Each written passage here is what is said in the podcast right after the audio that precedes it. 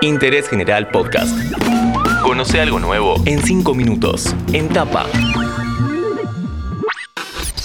Hola, ¿qué tal? ¿Cómo va? Soy Juan Chifilardi y les doy la bienvenida a un nuevo podcast de Interés General. En este episodio, una consulta directa. ¿Se puede llegar a fin de año sin estrés? La respuesta no los sorprenderá, pero hay una parte positiva en el hecho de afrontarlo y muchas técnicas para administrarlo. Para saber cómo podemos hacer para regular el estrés de los últimos meses del año, nos comunicamos con una especialista en el tema, alguien que te coachea para que aflojes un poco. Hola, mi nombre es Adriana Karina Eschatine, soy coach formadora en la UTN, en la Facultad Regional General Pacheco, y dentro del área de extensión universitaria brindamos varios eh, cursos que tienen que ver, uno de ellos, con el manejo positivo del estrés. ¿Se pueden atravesar los últimos meses del año sin estrés?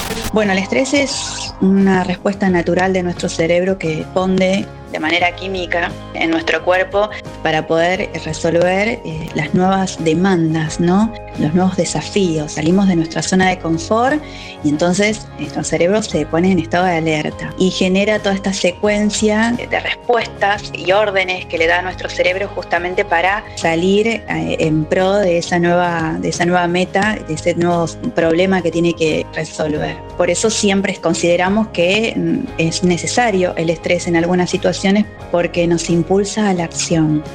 Así que vamos a llegar eh, a fin de año con estrés. Lo que tenemos que hacer es gestionar ese estrés. Y bueno, vamos a ver cómo lo hacemos.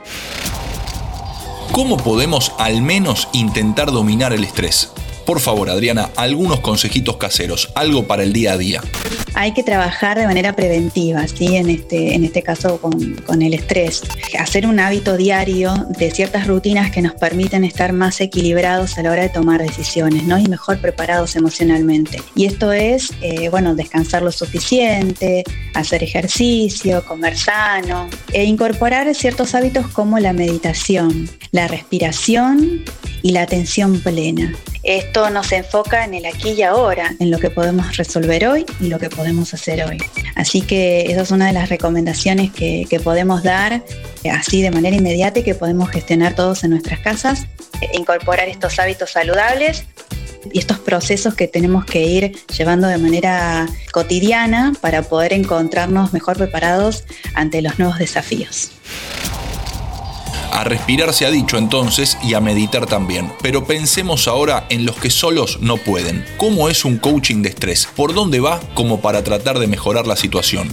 El coach es una herramienta muy válida a la hora de, ir trabajando e ir viendo y descubriendo cuáles son estas herramientas que tenemos a la hora de enfrentar los nuevos desafíos. Bueno, nos prepara justamente porque bueno, el coach a través de las preguntas acompaña a ese cliente a que descubra cuáles son sus herramientas, cuáles son sus posibilidades, cuáles son sus juicios, cuáles son sus creencias y también, eh, bueno, a ver, eh, cuál es el tipo de observador que está haciendo ante esta situación, ¿no? Y cuáles son las posibilidades que él tiene para poder resolverlo. Así que el, coach, eh, el coaching, las sesiones de coaching es, muy, es una herramienta muy valiosa para, para utilizar.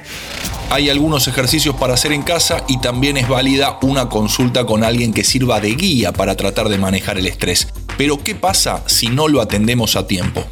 Y el estrés que se sostiene eh, en el tiempo es algo muy evidente, ¿sí? porque la persona se desequilibra, ¿sí? cambia totalmente hasta su temperamento, se vuelve mucho más irritable, tiene trastornos en el sueño. Otras señales pueden ser, bueno, eh, falta de concentración, tiene más digamos, posibilidades y se pone más propenso a tener enfermedades, ¿sí? porque como no duerme bien, no come bien, no descansa bien, el sistema inmunológico se ve afectado. Así que en estos casos es eh, muy necesario consultar a, un médico que bueno, lo va a acompañar justamente eh, en lo que tiene que ver con el estrés eh, crónico, ¿no? Estamos hablando de ese tipo de estrés. No llegar a fin de año con estrés, complicado, pero hay maneras de transitarlo, se le puede encontrar la beta positiva si uno lo atiende a tiempo y encima hay algunos ejercicios, digamos, simples como para hacer en casa y aflojar un poco. Todo eso nos explicó Adriana Karina Chatine, que pasó 5 minutos por interés general. Seguí a Interés General en Spotify y escucha nuestros podcasts nuevos todos los días.